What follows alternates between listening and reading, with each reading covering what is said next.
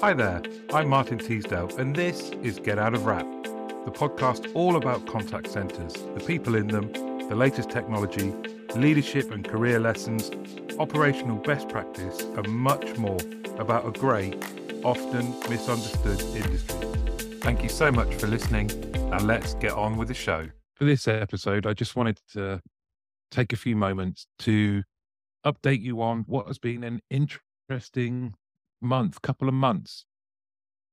And for some of you, I know you've listened right from the start of me doing the podcast way back in May 2019, the first episode was. And it's it's only right that it's you guys that get the full picture to to start with. And that is for some time the podcast has been such a such a passion and I've I've loved doing it and I've loved the the impact and the response it's had. And for our community, hopefully, it's helped share some of the great things that happen, some of the great people that are in our industry. And I, I just loved doing it. And it was getting harder and harder to to do that and combine it with doing a full time job at BPA Quality, who are a lovely company. I've nothing but good things to say about them but I personally I'd had an itch developing over over the three years, three and a bit years that I've been I've been doing it, and I just couldn't ignore it anymore. So openly and talking to Andrew Much, my boss, over over a long period, reached the conclusion at the start of October that I I wanted to leave and try and make something of this on on my own there's so many things I want to do with the podcast and without changing the the spirit of it, without changing anything about the content, but to try and make it better and to listen to the feedback that I've got around how it can be improved and all the different things I can do with it. You can see, look, well, if you're watching this, and hopefully you can hear, I've got a, a new microphone. I've finally invested. But anyway, I've decided to go out on my own. And, you know, I'm no spring chicken. I'm 48 and we're heading towards a recession. So potentially this is an insane thing to do, but I, I think there's some mileage in it. But what am I going to be doing? Well, there's there's two main parts really.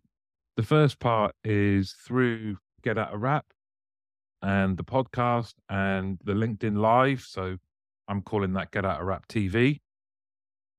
I am looking for partners who are looking to support what I'm doing, and maybe it gives them an opportunity to provide guests, but to share some of the good things that are happening. There are, I'm, I'm talking to a few people that I, I like and I trust and won't ask me to change.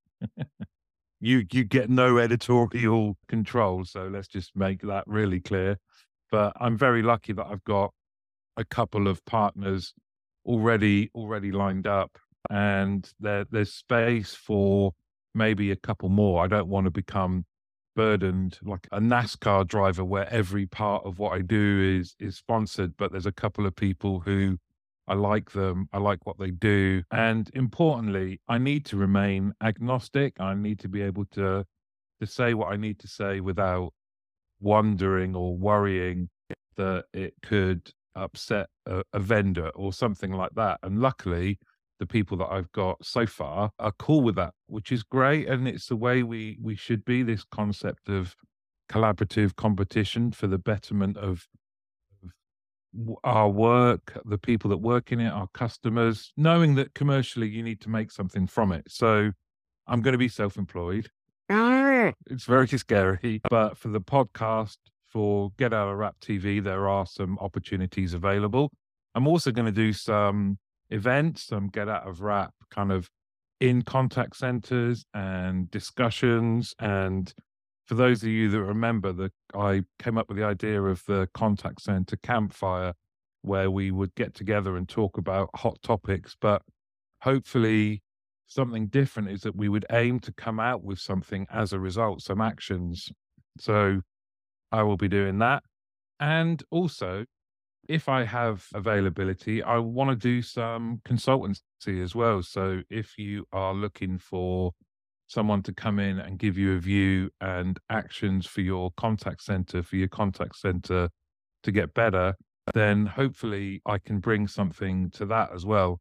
I'm straight talking. It won't be something that's wrapped up in a thousand word document that's unintelligible only to the greatest minds in the world. But I will be looking to offer myself a consultancy.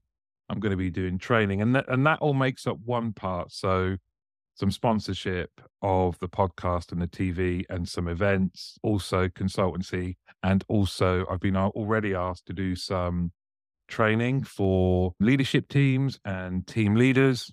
And that will be the half of what I do. I'm really excited about what's coming in terms of how I can make the podcast better.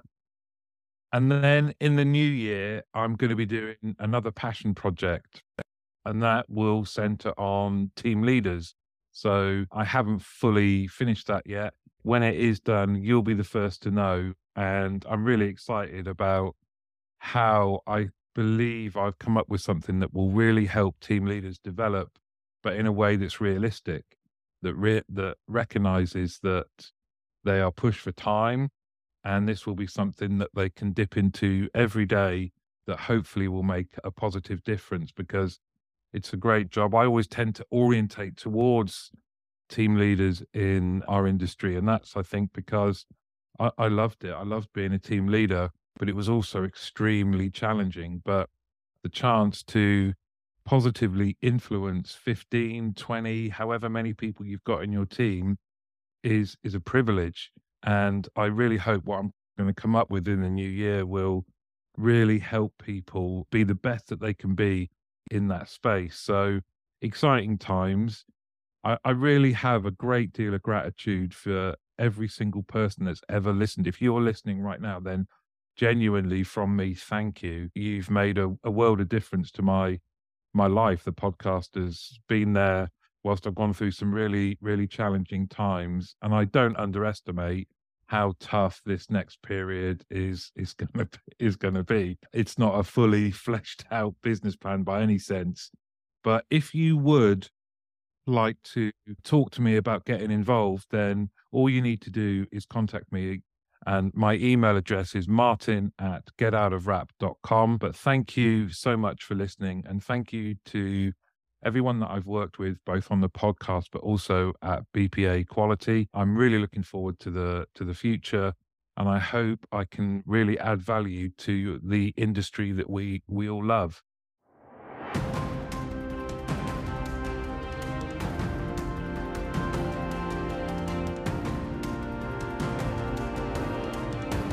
Hello.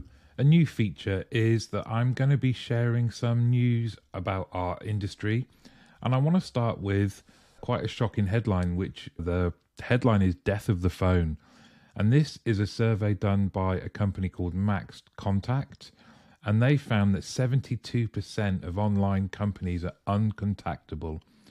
And that is that just 28% of the UK's top 50 online brands have a contact number which customers can use to get in touch.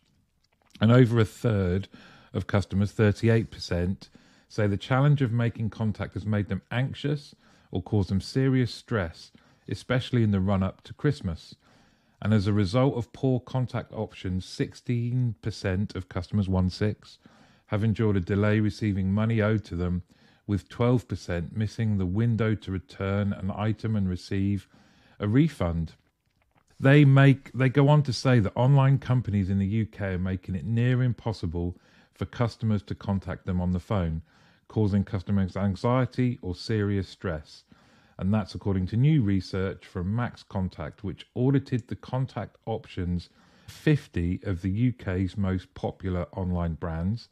And then they surveyed 2,000 people to find out the impact of not having those contact options had on them. And as I said, they found that over a quarter, 28% of the UK's top 50 don't have a phone number on their website and almost half, 45%, don't even have a contact us link on the homepage. This includes some of the UK's biggest online brands, including Trainline, ASOS, Just Eat, and Skyscanner. Not sure who they are though. For the majority of companies, 60%, customers have to trawl through FAQs or the help section of the website in order to find any contact information. And over a third only supply this if you log into your account. I mean, talking personally, I don't find this shocking, and it is something that you have to kind of hunt through a website, don't you, to find find contact numbers. And we, you will also hear in our industry, call deflection as a concept when perhaps this is where we should be. That we should be thinking about the customers, and that customers do still want to call us. We know that time and time again. Surveys and industry insight tells us people still do want to pick up the phone. But it's not just customers who are suffering. Companies also stand to lose business with customers completely losing faith in customer service teams' desire or ability to help them. And that's really important. So, a very interesting article there. And I found that in contactcenters.com. And let's move on to the next story, which is a little bit more positive and this is about Sigma Connect. Donate £5,000 to help vulnerable people. So, contact center outsourced BPO company Sigma Connected donates £5,000 to help vulnerable people at Christmas. It's £5,000 worth of supermarket vouchers to 50 financially vulnerable people to help them cope with the expensive Christmas period. Well done to everyone at Sigma. They launched Reach Out in 2020, which is an initiative which is gaining international recognition to help vulnerable people access the best possible support with a range of charities. And Gary Gilbert, the CEO of Sigma Connected, said, I'm proud that alongside our clients, we are a business which is aware and acts on the big issues affecting people and communities well done to Gary and everyone at Sigma Connected. This is exactly the type of news that is often overlooked in the mainstream media about the positive impact that contact centers have on their local communities and often the most vulnerable people in our local communities. That's the news. If you have any articles or news that you want to highlight and get in front of me, please do contact me and it's martin at getoutofwrap.com. Thank you.